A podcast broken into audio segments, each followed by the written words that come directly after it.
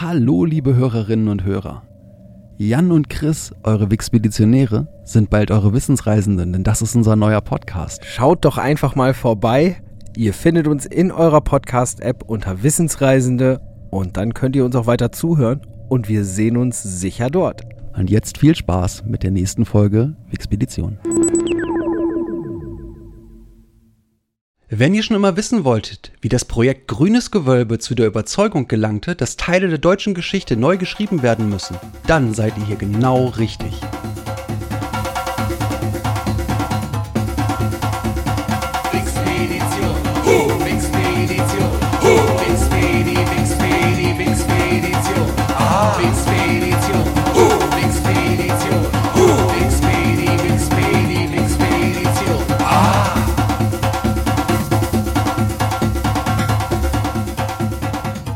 Willkommen beim Podcast, der euch auf eine interessante Reise durch das Wissen der Menschheit einlädt.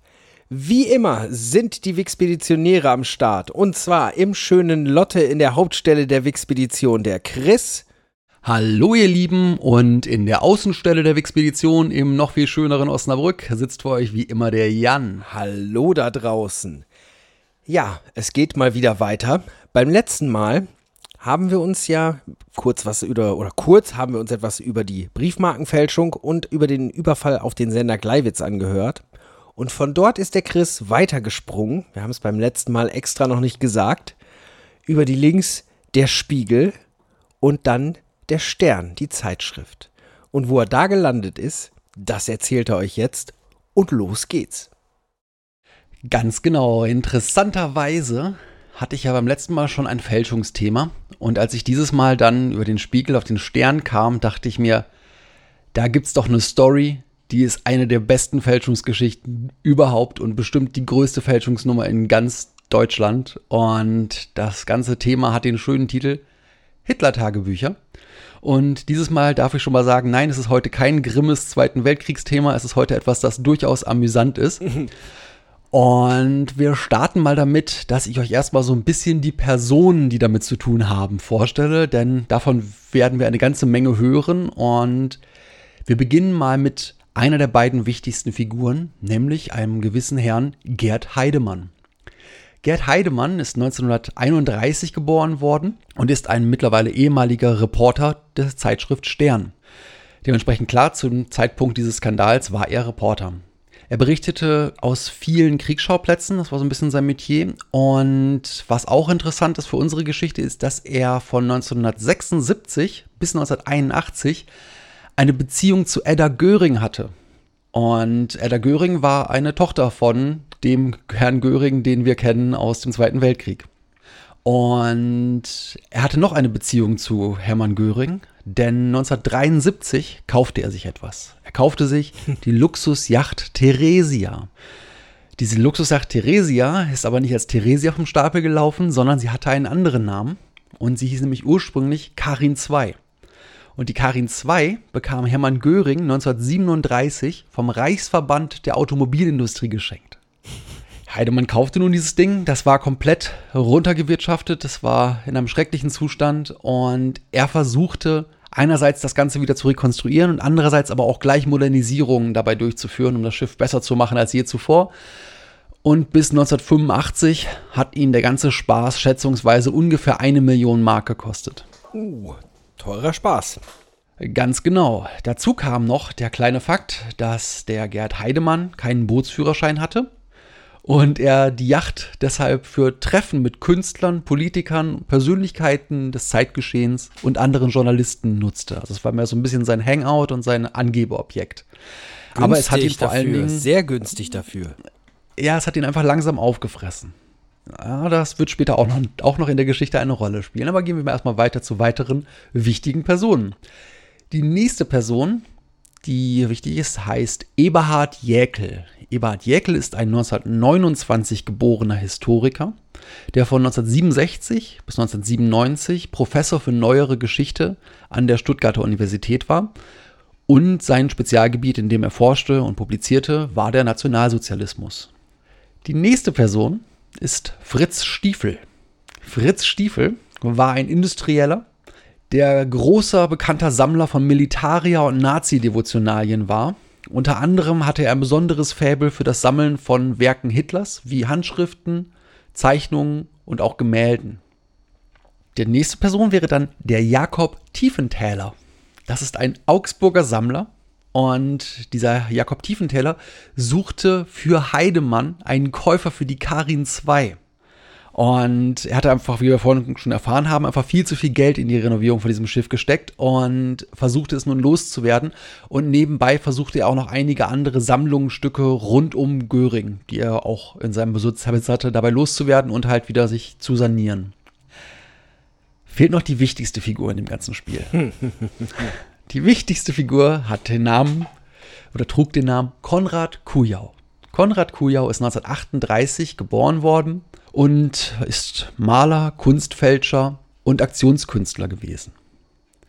Kujau wuchs in der DDR auf und schon in seiner Schulzeit war er als Zeichner und als Karikaturist tätig. Und zwar nicht einfach nur so auf Schulheften, wie man sich das so denken würde, sondern er war da wohl sehr, sehr talentiert drin und hat schon zu, während seiner Schulzeit in verschiedenen Zeitungen und Zeitschriften in der DDR halt seine Werke veröffentlicht. Das wurde halt gedruckt und genutzt.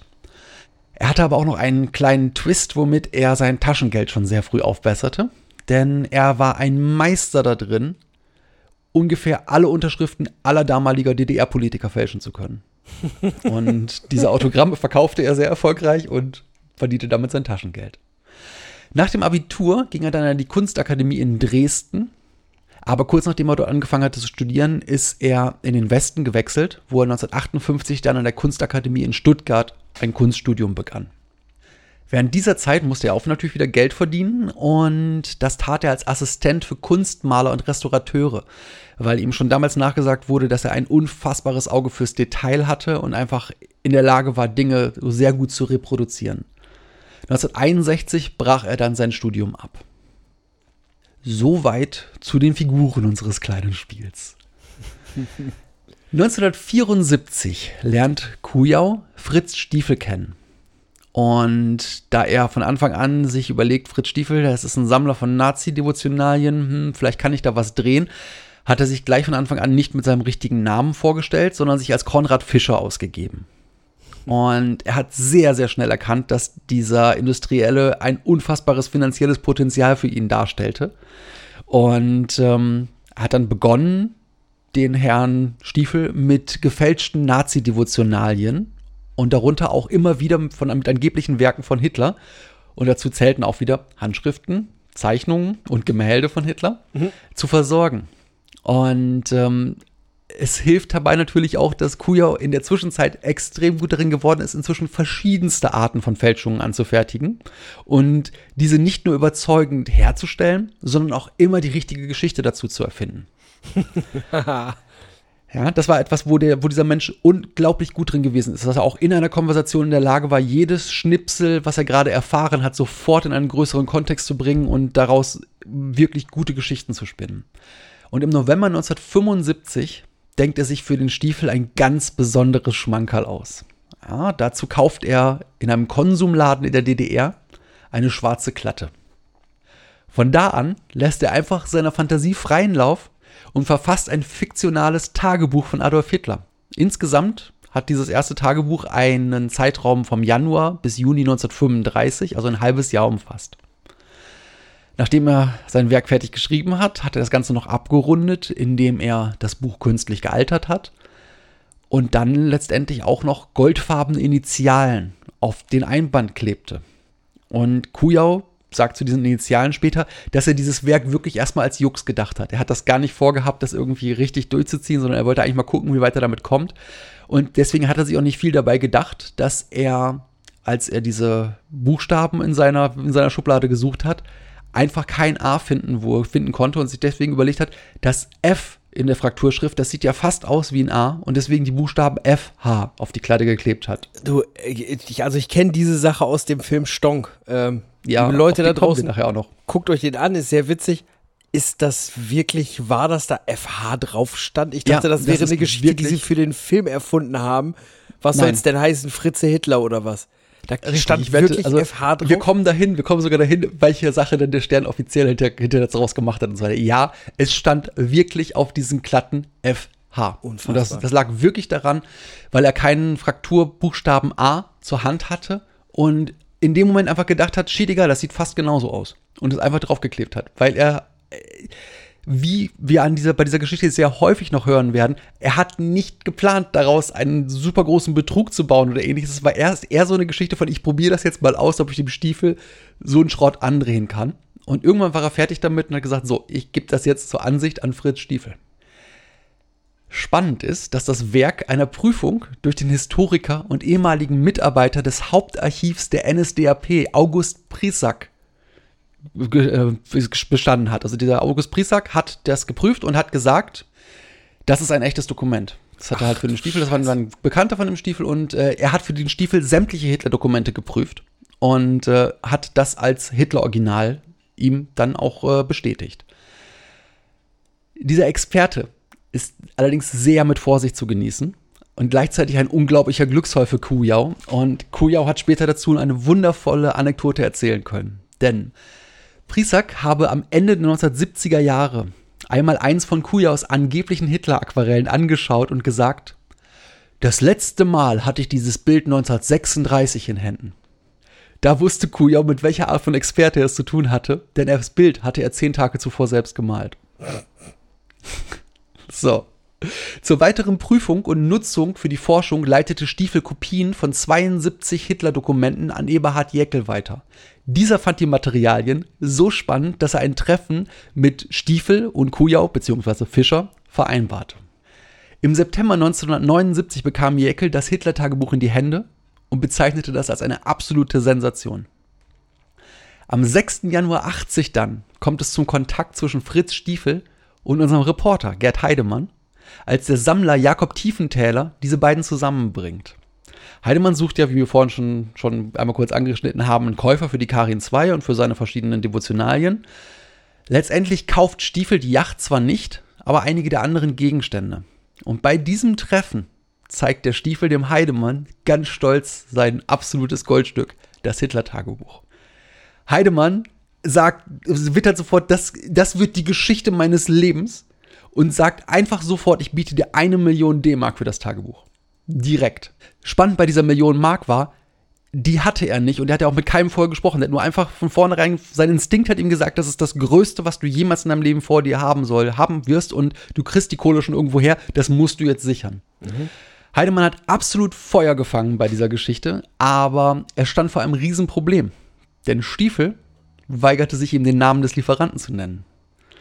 Und außerdem spielte ähm, Heidemann auch mit dem Gedanken, von vornherein zu sagen, ich besorge mir die Kohle irgendwo, ich lasse den Stern da außen vor. Das ist nur ein Magazin, die weiß gar nicht, ob die genug dafür zahlen. Vielleicht kriege ich das auch selber hin. Und er hatte ja Kontakte, weil er immer wieder in Krisengebieten unterwegs war und so weiter. Und einer seiner Kontakte war ein ehemaliger Waffenhändler aus, den- aus den Niederlanden und den hat er dann auch gleich schnell ins Boot geholt und dieser ähm, Finanzier hätte das Ganze auch bezahlt. Schlussendlich hat sich dann aber da doch ergeben, dass er sich mit dem Ressortleiter des Ressorts Zeitgeschichte des Sterns zusammengesetzt hat und zusammengetan hat, nämlich Robert Walde. Und Robert Walde überzeugte ihn, dass er dieses Tagebuch mit ihm zusammen für den Stern halt finden und sichern sollte und die Geschichte dahinter herausfinden sollte. Also hatte Heidemann wieder sein Hauptproblem vor Augen, nämlich die Recherche zum Hintergrund des Fundes und wie dieser Lieferant dazu ge gekommen ist und ähm, wo der Lieferant das eigentlich her hatte und wie er ihn finden konnte. Kujau hat sich inzwischen bewusst zurückgehalten, denn er hatte über Tiefentäler erfahren, dass sich ein Sternreporter um das Tagebuch bemühte. Kujau mochte aber den Stern nicht, den hielt er für zu links. Das war zunächst erstmal sein, sein, sein Intent. Am 21. April 1980 fällt dann der offizielle Startschuss für Heidemann. Denn an dem Tag trifft sich das Ressort Zeitgeschichte auf der Karin 2 und unter anderem besprechen sie dort das erste Mal das Thema Hitler-Tagebuch und Heidemann bekommt offiziell den Auftrag, nach Hitlers Tagebüchern zu suchen. Bis zum September stochert er dann absolut im Dunkeln. Er versucht alles Mögliche, er findet nichts dar darüber hinaus oder darüber heraus. Und dann wendet sich für ihn das Blatt, denn er bekommt aus einer ganz anderen Quelle einen Hinweis auf einen Flugzeugabsturz. Und dieser Flugzeugabsturz äh, soll angeblich mit den Tagebüchern direkt zu tun gehabt haben. Denn es handelt sich dort um, um eine Tante Ju, um eine Ju 352, die von einem gewissen Major Friedrich Anton Gundelfinger geflogen sein solle und äh, geheime Materialien aus dem, Allge aus dem eingekesselten Berlin herausfliegen sollte. Und angeblich soll dieser Flug im bayerischen Wald ein tragisches Ende gefunden haben. Das Problem ist, er sucht überall, er findet aber gar nichts dazu. Keinen Zeitungsartikel, kein gar nichts. Es gibt einfach keinen Absturzort. Er bleibt aber trotzdem an der Geschichte, weil er sich da recht rein verbissen hat. Und irgendwann findet er den wahren Absturzort dieser Maschine. Und das ist der Ort Börnersdorf in der DDR. Daraufhin setzt er sich mit Thomas Walde in ein Auto. Die beiden fahren in die DDR. Und dort finden sie tatsächlich das Grab von diesem Gundelfinger und von anderen deutschen Soldaten, die bei diesem Absturz ums Leben gekommen sind. Von da an ist Heidemann vollkommen klar, da kommen die Hitler-Tagebücher her.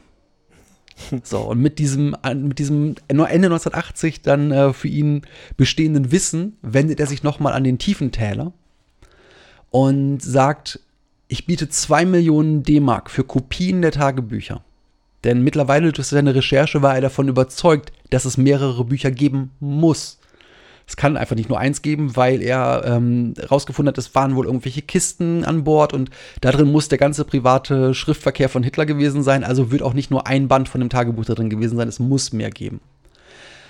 So, er bietet also zwei Millionen Mark. Interessant ist, die hat er auch immer noch nicht. Er hat auch noch nicht mit dem Stern über Geld gesprochen. Er bietet die erstmal. In diesem Gespräch dann erhält Heidemann von Tiefentäler zum ersten Mal den Namen des Lieferanten, Konrad Fischer. Walde und Heidemann suchen jetzt vergeblich rund um Stuttgart nach Fischer. ja, das ist natürlich doppelt vergeblich, denn zum einen heißt der Fischer ja gar nicht Fischer, sondern Kujau. Und zum anderen lebt der Kujau unter der Adresse seiner Lebensgefährtin Edith Lieblang. Und es gibt nicht mal ein Klingelschild mit seinem Namen.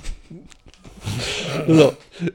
In der Zwischenzeit bekommt der Kujau einen Brief von Tiefentäler und darin schreibt ihm der Tiefentäler, dass dieser Sternreporter jetzt mittlerweile zwei Millionen Mark bietet und der Kujau ist immer noch total skeptisch. Einerseits natürlich, weil er den Stern nicht mag, andererseits, weil ihm das Ganze auch ein bisschen mulmig ist, denn klar, irgendwie den Stiefel, diesen alten Industriellen, der einfach alles haben will, äh, zu behumsen, ist eine Geschichte, aber irgendwie mit dem Stern, das erscheint ihm erstmal auch eine Nummer zu groß. Und er lässt sich wirklich noch mehrere Wochen Zeit, ähm, bis er sich dann endlich einverstanden erklärt, ein Gespräch mit dem Heidemann zu führen. Das ist dann auch tatsächlich erst am 15. Januar 1981. Also an dem Tag telefonieren Fischer und Heidemann miteinander und beschließen ein Treffen am 28. und oder 29. Ich habe es nicht verifizieren können, was richtig ist. 1981. Und jetzt kommt wieder Fahrt in die Geschichte, denn Heidemann erzählt dem, dem Fischer, also Kujau, am Telefon von seinen Ergebnissen der Recherche, die er in der DDR gemacht hat. Kujaus Talent, Informationen sofort schnurlos und richtig gut miteinander zu verknüpfen, kommt dabei voll zur Geltung. Denn noch während dieses Telefongesprächs bindet er diese Informationen mit ein und schafft diesen Mythos der Hitler-Tagebücher, indem er sagt, ja klar, das war in irgendeiner Kiste, das hat mit dem Flugzeugabsturz zu tun gehabt. Und somit ist Heidemann nach dem Telefongespräch absolut bestärkt. Er hat die Story zusammen, er weiß, wo die Dinger herkommen, er weiß, wo er die Dinger herkriegt. Er muss das Ganze jetzt nur noch richtig zusammenknüpfen und die Dinger kriegen. In weiteren Telefongesprächen fängt Kuja jetzt an, die Story immer schön weiter auszubauen. Da teilte Heidemann zum Beispiel mit, dass die Bücher von seinem Bruder von der DDR in die BRD gebracht würden, denn dieser sei Generalmajor bei der NVA und wäre in der Lage, diese, diesen Schmuggel halt letztendlich durchzuführen. so, sein Bruder war zum einen nicht derjenige, der irgendwelche Bücher bewegt hat, die mussten ja auch gar nicht bewegt werden, und zum anderen war er, war er Gepäckträger bei der Deutschen Reichsbahn. Ja, das ist ja auch fast ja, das Gleiche. Danach hat er noch einen vermeintlichen Schwager erfunden und mit eingebaut und der sei angeblich ein Museumsdirektor und äh, daran beteiligt gewesen, das Ganze sicherzustellen, dass das alles korrekt geht. Und das erste Mal kommt auch eine Zahl ins Spiel. Bis jetzt haben wir ja nur eins in Existenz und wir wissen, dass Heidemann mehr haben möchte. Und irgendwann muss Kuya ja damit raus, wie viel jetzt letztendlich existieren. Und aus dem Bauch raus sagt er einfach mal 27. Es gibt 27 Tagebücher. Und von diesen 27 Tagebüchern wären drei Stück bereits in der BRD, drei weitere in den USA und die anderen 21 noch in der DDR. Diese ganze Geschichte rund um die Entdeckung der Tagebücher wird später von Heidemann und Walde im April 1983 im Stern veröffentlicht werden. Mit einem großen Aufmacher unter dem Titel Wie Sternreporter Gerd Heidemann die Tagebücher fand. Also da kann man das nochmal nachlesen, haben es alles schön gesponnen. Denn in dieser aufbereiteten Geschichte ähm, ist es dann so schön verpackt, dass es heißt, dass äh, die Kiste, in der die Bücher verpackt wurden, äh, nach dem Absturz von einem deutschen Offizier gerettet wurden. Ah, Weitere Angaben wolle er zum Schutz der Identität nicht nennen. Und dies sei auch Bedingung für die Herausgabe der Bücher gewesen. Also er hat sich damit wirklich zufrieden gegeben, auch dass keine Namen genannt werden durften. oh, schön. Aber gehen wir erstmal wieder zurück ins Jahr 81. Am 27. Januar kommt es zu einem Treffen von Heidemann und Walde mit zwei Schwergewichten im Hause Gruner und Jahr, dem Mutterverlag des Stern. Jetzt fängt das Ganze an, in die Chefetage zu wandern. Diese beiden sind zum einen der Vorstandsvorsitzende Manfred Fischer und der andere ist äh, der für den Zeitschriftenbereich zuständige äh, Vorstand Jens, äh, nein, Jan Hensmann, so rum, Jan Hensmann. Bei diesem Treffen wurden wichtige Entscheidungen getroffen. Zum einen, die Redaktion des Sterns soll komplett übergangen werden, um die Recherche geheim halten zu können. Wow. Zweitens, zwei Millionen Mark werden zur Verfügung gestellt.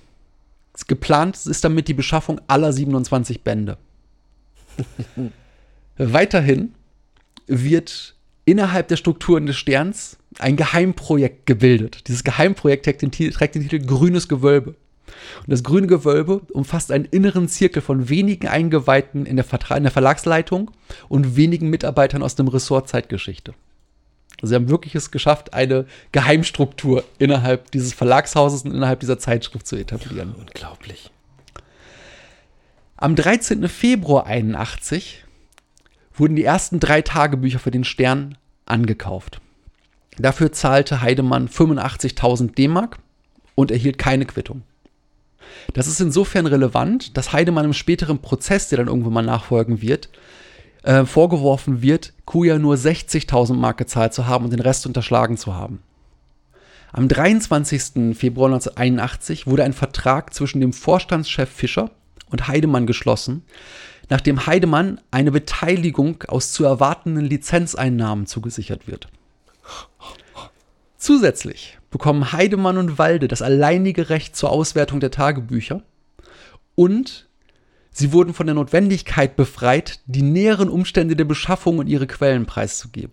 Das ist ja unglaublich. So wurde jegliche inner- und außerredaktionelle Kontrolle des Vorgangs ein absolutes Ding der Unmöglichkeit. Unfassbar. Ja, Unfassbar. richtig. Wir haben auf der einen Seite halt den, den Kuja, der einfach nur ein schlauer Fuchs ist, dem im Grunde das Ganze in den Schoß fällt und das es nicht geplant hat. Und zum anderen die Tatsache, dass diese Strukturen hier bei Gruder und Ja und dem Stern ein Bett anrichten, welches sich keiner hätte schöner ausdenken können. Am 9. März 81 reist Manfred Fischer in die Konzernzentrale nach Gütersloh. Dort trifft er den Bertelsmann-Boss Reinhard Mohn, dessen Nachfolger Fischer im Juni diesen Jahres werden soll. Und unter vier Augen weiht er jetzt Mohn in das grüne Gewölbe ein und zeigt ihm sowohl die Tagebücher als auch das dazugehörige Dossier Heidemanns. Mohn fällt im Endeffekt hinten rüber, hat keinerlei Zweifel an der Geschichte und hält es für die Sensation des Jahrhunderts. so. Den ersten Zweifler bekommt die Geschichte erst im Mai. Und das durch einen ganz, ganz doofen Zufall. Denn als am 13. Mai Heidemann einen Rechercheauftrag von seiner Redaktion bekommt und in die, in die Türkei reisen soll, sieht die Verlagsleitung die Notwendigkeit, den Chefredakteur des Sterns mal mit einzubeziehen. Und äh, der heißt zu dem Zeitpunkt Peter Koch. Und Peter, Po- Peter Koch guckt die an und sagt, äh, ihr glaubt wirklich, dass das wahr ist? Die sollen echt sein? Er ist der Erste, der überhaupt mal so eine Frage stellt. Und um mehr Informationen über die Herkunftsgeschichte zu beschaffen, fährt Heidemann dann einfach direkt nochmal nach Börnersdorf, um mehr herauszufinden. Oh Mann. Da trifft er dann am 26. Mai ein und trifft dort tatsächlich Zeugen des Absturzes. Diese wiederum sind der Überzeugung, dass die komplette Ladung des Flugzeuges beim Absturz vernichtet worden ist. Denn die sind äh, davon überzeugt, dass alles, was von dem Flugzeug übrig geblieben sind, im Endeffekt zwei Fenster waren. Das ist unfassbar. Ja, so, das ähm, ist aber eine Geschichte, die der Heidemann dann zwar irgendwo sich äh, anhört, aber nicht weiter verarbeitet. Am 1. Juli 81 wechselt dann der Vorstandsvorsitzende bei Gruner und Jahr. Der neue heißt Gerd Schulte-Hiller. Und der wird natürlich wieder von seinem Vorgänger kurz vor seiner Amtsübernahme ebenfalls in das Projekt Grünes Gewölbe eingeweiht. Und zu diesem Zeitpunkt denkt sich Heidemann, das ist eine gute Idee, wir haben jetzt einen neuen dran, der findet die Story Knorke, also erhöhe ich mal den Preis pro Tagebuch auf 100.000 Mark und später sogar nochmal auf 200.000 Mark. Und dieser neue Vorstandsvorsitzende akzeptiert beides und genehmigt im August eine weitere Million für den Einkauf. Es ist unglaublich. So. Jetzt kommen wir zu dem, was der Stern tatsächlich tun wird und wie viel er wirklich ausgeben wird. Denn insgesamt wird der Stern 62 Bände kaufen und dafür 9.340.000 D-Mark bezahlen. Und der Verbleib dieser Summe wird nie wieder geklärt werden können. Auch im Strafprozess nicht. Ehrlich? Ja. Der, der Das ist bis heute Kujau hat die Kohle klar. weggeschafft? Das weiß man nicht. Da kommen, wir kommen später noch zum Prozess, aber das ist so ein Ding, man weiß es wirklich nicht. Na ja, gut, wenn er, sie, wenn er sie nicht da hatte und das nicht zu ihm verrückt nachverfolgbar ist, hat er sie irgendwie weggeschafft. Oder der Heidemann. Oder das. Oder irgendein anderer in dem ganzen Filz. Wir wissen es nicht. Jedenfalls kommt jetzt unser Historiker Eberhard Jäkel zurück in unsere Geschichte. Ah. Denn 1980, also wir sind wieder ein kleines Stückchen zurückgegangen, veröffentlicht er ein Buch. Dieses Buch äh, handelt von den frühen Schriften von Adolf Hitler aus der Zeit von 1905 bis 1924. Für dieses Werk wurden insgesamt 76 Quellen aus einer privaten Sammlung mit herangezogen, nämlich aus der bekannten Sammlung Stiefel. 76 Quellen verschiedenster Art aus der Sammlung Stiefel, die alle Kujau gebaut hat. Oh. Jedes einzelne. Skurrilerweise wird im Vorwort dieses Buches sogar auf die, in Anführungsstrichen, besonders wertvollen Schriftstücke und von 50 teils besonders aufschlussreichen Dokumenten aus Privatbesitz hingewiesen. Teile des Buches werden im Oktober 1980 veröffentlicht. Und zwar auch wieder im Stern halt dann schon. Und darunter gab es ein Gedicht. Dieses Gedicht soll Hitler angeblich 1916 geschrieben haben und es trägt den Titel Der Kamerad. Das Gedicht wird von einem Historiker zweifelsfrei als Werk des Nazi-Dichters Herbert Menzel identifiziert. Spannend ist, Menzel hat das Gedicht 1936 veröffentlicht. Dementsprechend kann das Gedicht weder von Hitler sein, noch von ihm abgeschrieben worden sein. Das gab es einfach zu dem Zeitpunkt nicht. Jäckel und Kuhn gingen der Sache dann entsprechend nach und haben dann auch recht bald in der Publikation Vierteljahreshefte für Zeitgeschichte von ihrem Zweifel an der Echtheit der Dokumente aus der Sammlung Stiefel geschrieben. Darauf reagierte wiederum Kujau. Und Kujau übergab daraufhin Heidemann zwei Gutachten aus der DDR, die zweifelsfrei belegten, dass der Kamerad von Hitler stammte. Wer hat die Gutachten geschrieben? Er selber wahrscheinlich. Selbstverständlich hat Kujau beide dieser Gutachten selbst gefälscht, aber Heidemann und Walde haben den Fake absolut ohne Probleme geschluckt, obwohl beide Gutachten eklatante inhaltliche Fehler aufwiesen und beide Behörden, die diese Gutachten ausgestellt haben, nicht existierten. Oh mein Gott, echt. Also Ja. ich, ich meine, wa- was für ein. Du, das ist jetzt gerade bisher eine 20, über 20-minütige Geschichte von Versagen von Menschen. Korrekt, und es geht noch viel weiter. Oh mein Gott. Ja. Ähm, es gab aber auch noch eine andere Richtung, aus der der Heidemann dann Skepsis entgegengespült bekam. Und die Quelle war ein ehemaliger SS-General, der hieß Wilhelm Mohnke. Zu diesem Herrn Mohnke hatte Heidemann regen Kontakt. Und dieser Herr Mohnke war 1979 sogar Trauzeuge bei der vierten Hochzeit von Heidemann zusammen mit dem SS-Obergruppenführer Karl Wolf. Heidemann las Mohnke stolz im Mai 1981 Passagen aus den Tagebüchern vor. Dabei mahnte Mohnke rasch inhaltliche Unstimmigkeiten an, zum Beispiel falsche Daten über Hitlers Leibstandarte. Und obwohl Mohnke als Zeitzeuge ja nun wirklich der Experte auf dem Gebiet war, sind Heidemann und Walde schlicht und ergreifend davon ausgegangen, dass er schon alt ist und sich nicht mehr richtig erinnert und deswegen falsch liegt. Es ist schon wirklich interessant, wie Wahrnehmung selektiv wird, wenn man vermeintlich die größte Entdeckung aller Zeiten vor sich liegen hat, nicht wahr?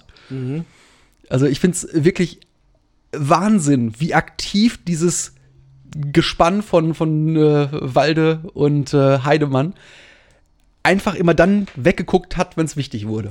Ja, oder auf die Idee gekommen ist, ja, das ist alles nicht so schlimm. Oder da gibt es Ja. da gibt's andere Gründe. Es ist Wahnsinn, wie sehr man weggucken kann Auch wenn man eigentlich schon mit der Nase drauf gestoßen wird.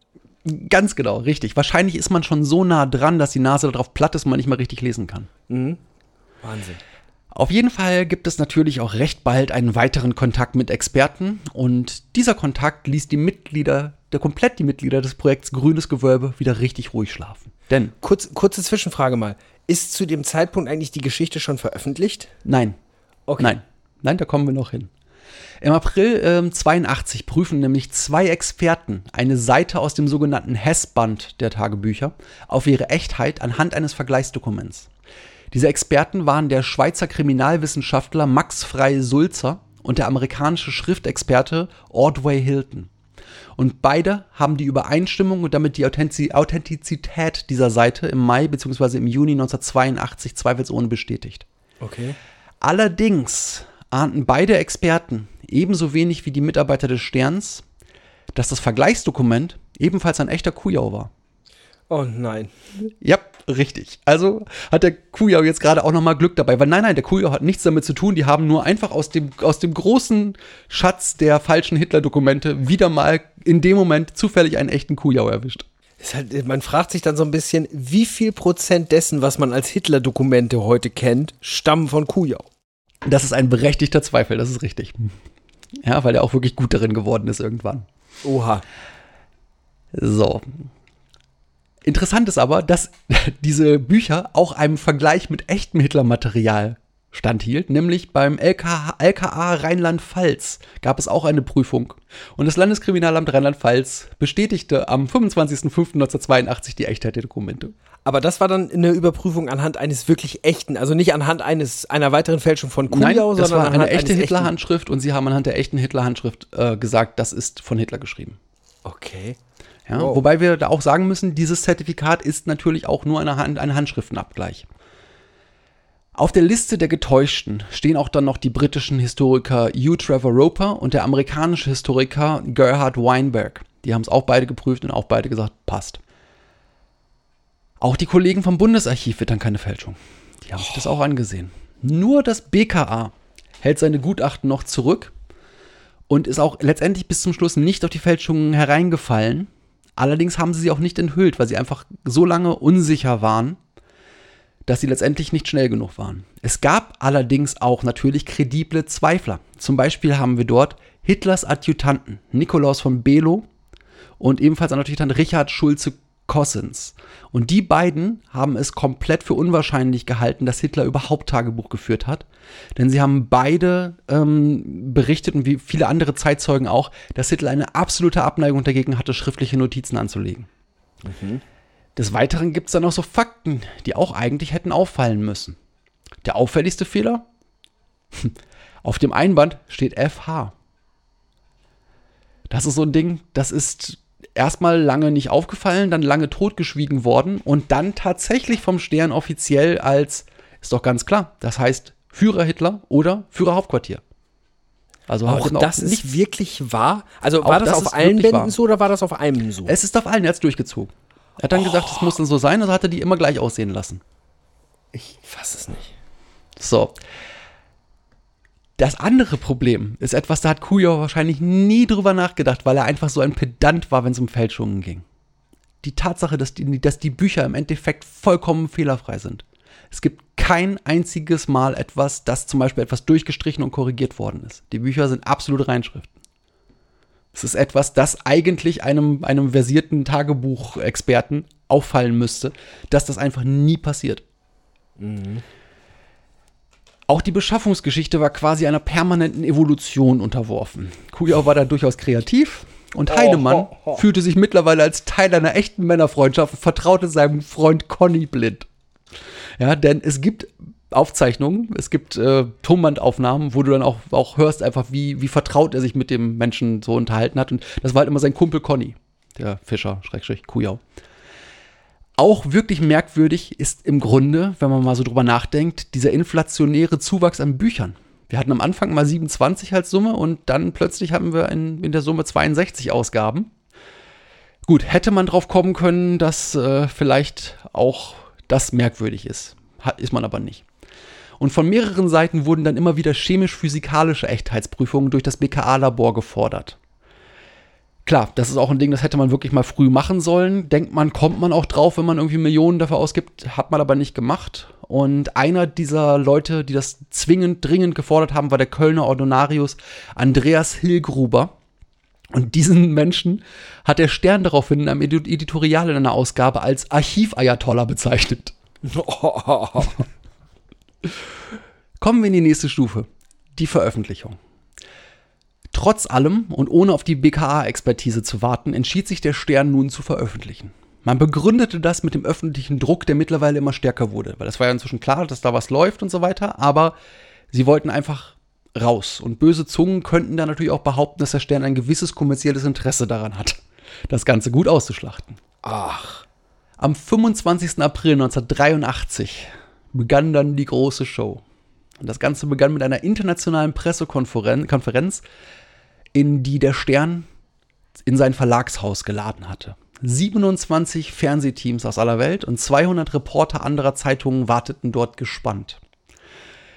Im Laufe dieser, dieser Pressekonferenz kam es geradezu zu Tumulten. Alle wollten nach vorne, alle wollten ein Bild haben.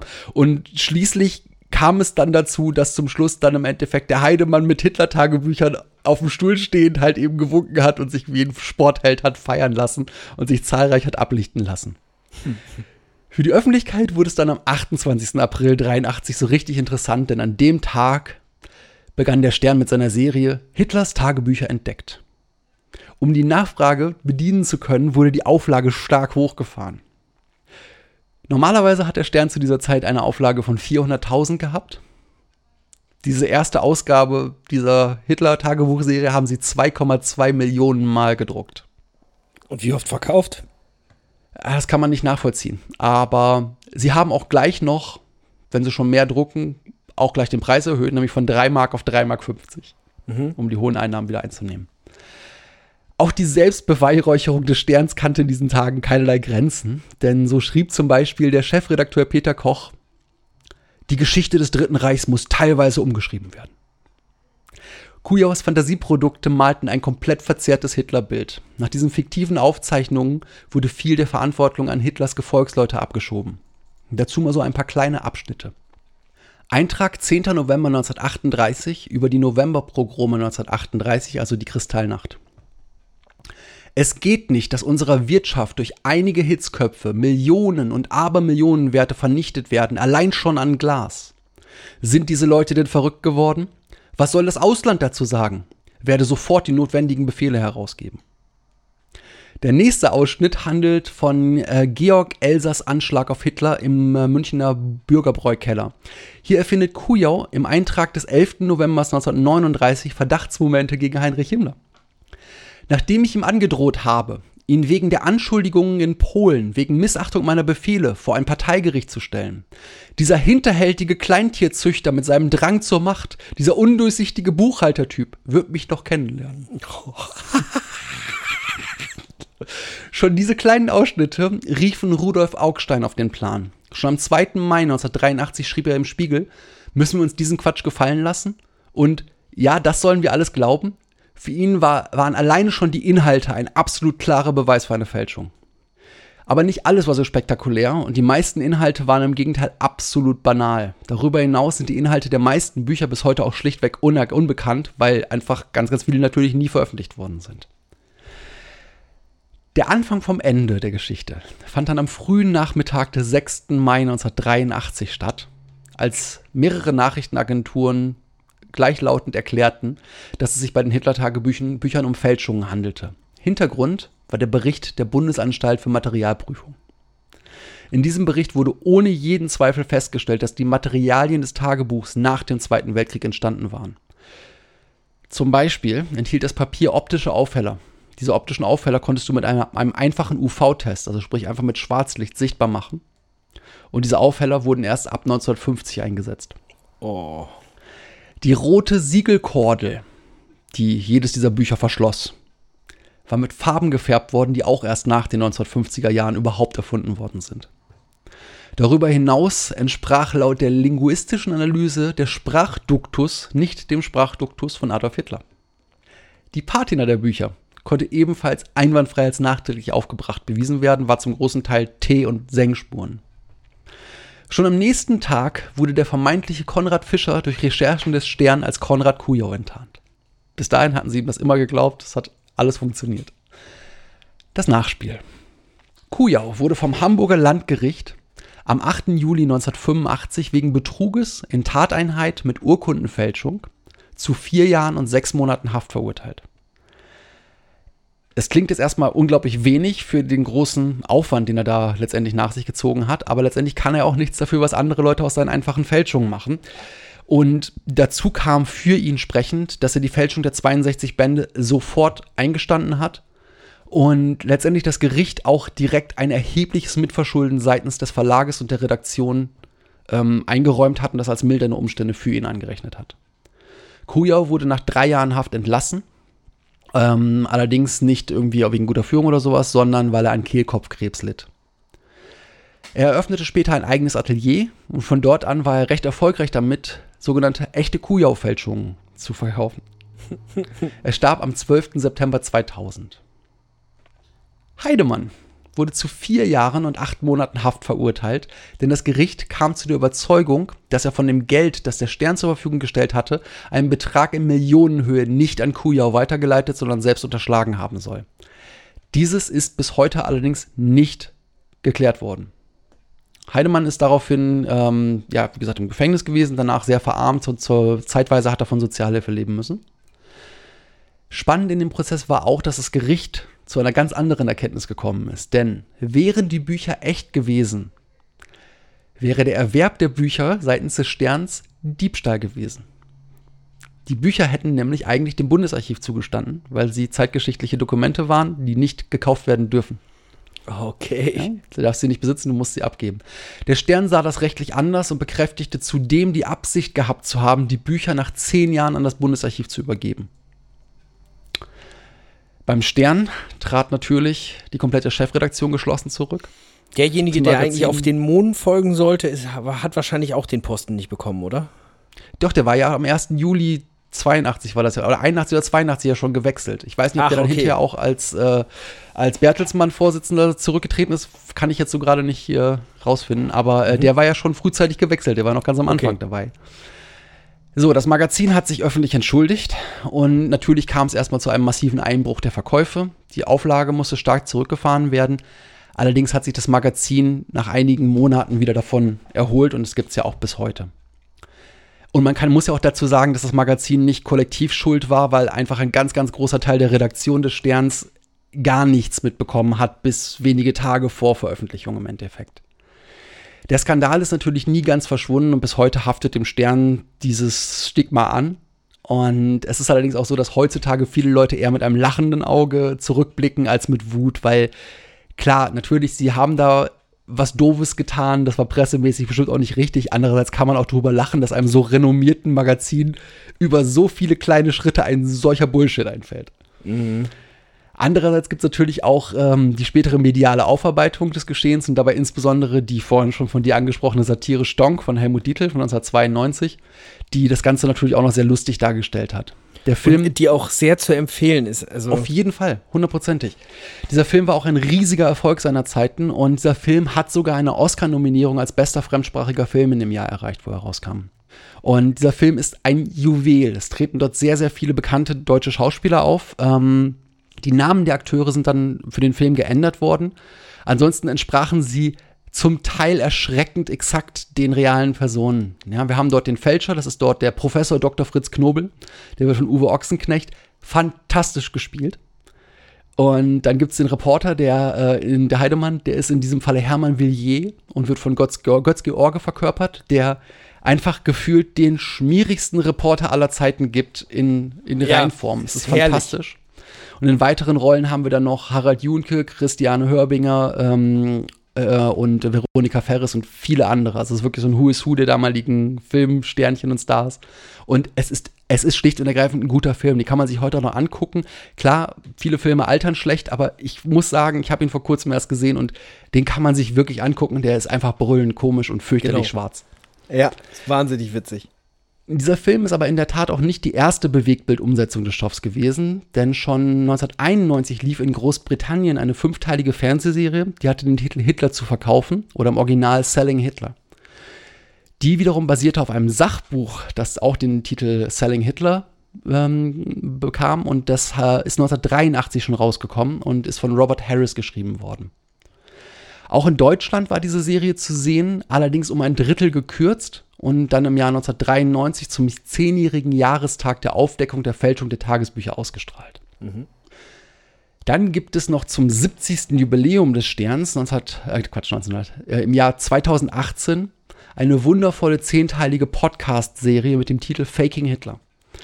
Ja, und dort gibt es komplett neue Einblicke in diese Geschichte, denn derjenige, der es aufbereitet hat, hat im Keller von Heidemann gestöbert und hat dort letztendlich etwas, einen, einen wahren Schatz gehoben, denn Heidemann hat im Endeffekt jedes einzelne Telefonat mit seinem Kumpel Conny aufgezeichnet auf Tonbandkassetten. Und das ist dort gefunden worden. Und das wurde sowohl für die Recherche des Podcasts genutzt, als auch, dass dort sehr, sehr viele echte Einspieler sind. Das heißt, dort kann man sich wirklich mal so ein akustisches Bild von diesen beiden Akteuren äh, hautnah reinziehen, was die so für Leute waren. Also du, du hörst da wirklich eine Menge raus bei diesen Gesprächen. Es ist brillant. Du hast auf der einen Seite diesen, diesen Kujau, der einfach nur um sein Leben redet, jeden Schnipsel weiterbringt und du einfach nur feststellst, er probiert halt Zeit zu schinden vor allen Dingen, weil er musste die blöden Dinger ja erstmal malen und schreiben. Das ist ja ein ganz schöner Aufwand, gerade das Schreiben von den Dingern handschriftlich. Und er musste sich ständig was Neues einfallen lassen, um den Heidemann halt hinzuhalten und hat halt auch gearbeitet wie ein Stier. Und auf der anderen Seite der Heidemann, der im Grunde die ganze Zeit nur laut schreit, erzähl mir irgendeine Lügengeschichte, ich möchte sie für wahr, für wahr befinden. ja. Die Bücher liegen heutzutage nach wie vor bis auf wenige Ausgaben bei Gruner und Jahr. Die Ausnahmen sind ein Band, das an das Bonner Haus der Geschichte übergeben worden ist. Ein weiterer Band ist heute in Hamburg zu finden, im Polizeimuseum. Und das letzte Buch, das hat sich nicht im Besitz von Gruner und Jahr gefunden. Das wurde dann am 23.04.2004 von einem, einem anonymen Käufer bei einer Versteigerung zum Preis von 6.500 D-Mark erworben. Gruner und Jahr haben im April 2013 bekannt gegeben, dass sie die verbleibenden Bücher an das Bundesarchiv in Koblenz übergeben werden. Das haben sie bis heute nicht gemacht. Jetzt haben sie aber lange für Ende. gebraucht. Ja, oder brauchen immer noch lange dafür. Ja, genau. Eigentlich sind wir schon am Ende, aber keine Story, die so eine große Legende und solche Auswirkungen mit sich bringt, kommt ohne etwas aus, was wir heutzutage auch ständig wieder um uns herum haben, nämlich ein paar schöne Verschwörungstheorien. so, die teile ich eben noch mit euch. Das Schöne ist, es gibt nicht nur eine, sondern gleich zwei von solchen Theorien, die von derselben Person stammen, nämlich von der britischen Historikerin und Autorin Gitta, äh, Gitta Sereni oder Serenay.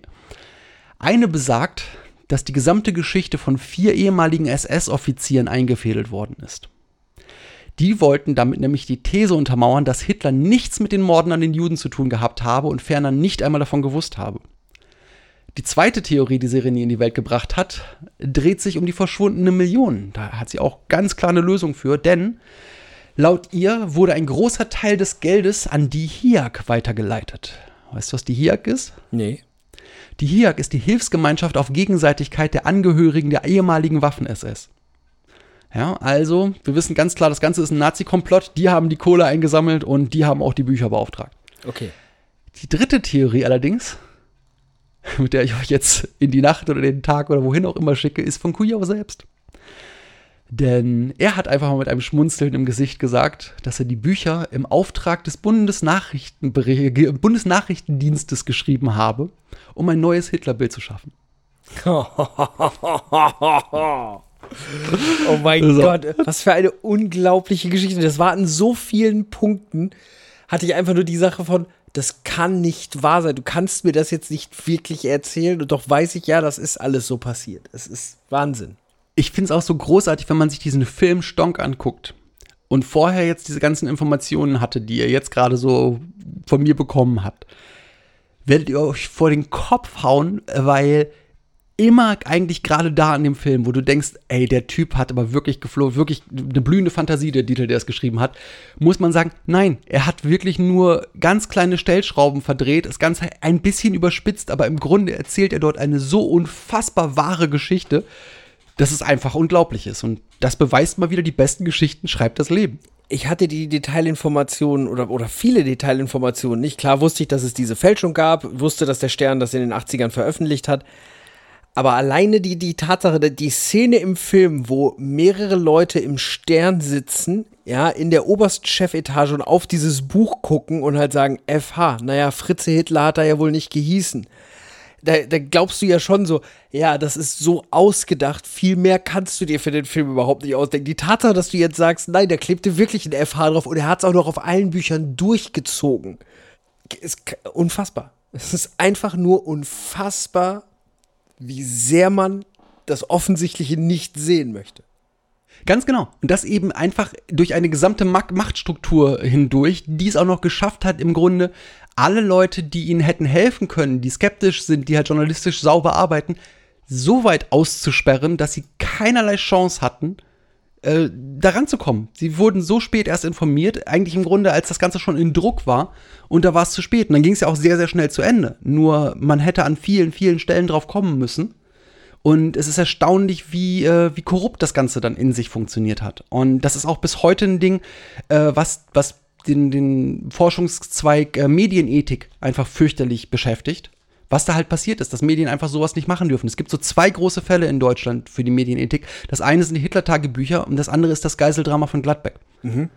Ja, und ähm, ja, es ist einfach ein Ding, das darf so nicht passieren. Äh, es gibt wahrscheinlich auch in, in, jedem großen Magazin äh, in Deutschland heutzutage einen Mechanismus, der dafür sorgt, dass eine Story von solcher Tragweite einfach nicht nochmal passieren kann.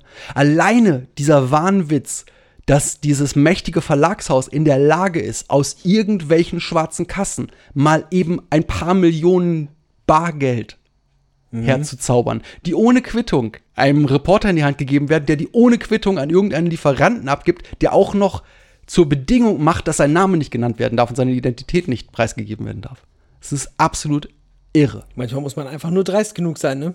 Richtig, ganz genau. Und dann sich mit äh, der ganzen Geschichte so treiben lassen. Mhm. Gut, aber so viel zu unserem guten Herrn Kujau und unserem lustigen Herrn Heidemann. Und in der nächsten Woche geht es dann über den Link Kladde weiter zur Schießkladde. Und wohin der Jan euch dann führen wird, das erzählt er euch bis dahin. Und für heute verabschiede ich mich hier aus dem lauschigen Lotte und übergebe nochmal meinen Kollegen Jan.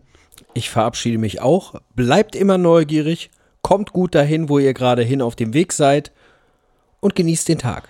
Und da schalte ich mich nochmal ein und sage, und wenn ihr das alles getan habt, lasst uns ein paar Sterne da bei Apple Podcast und kommt gut durch die Nacht. Tschüss. Bis zum nächsten Mal.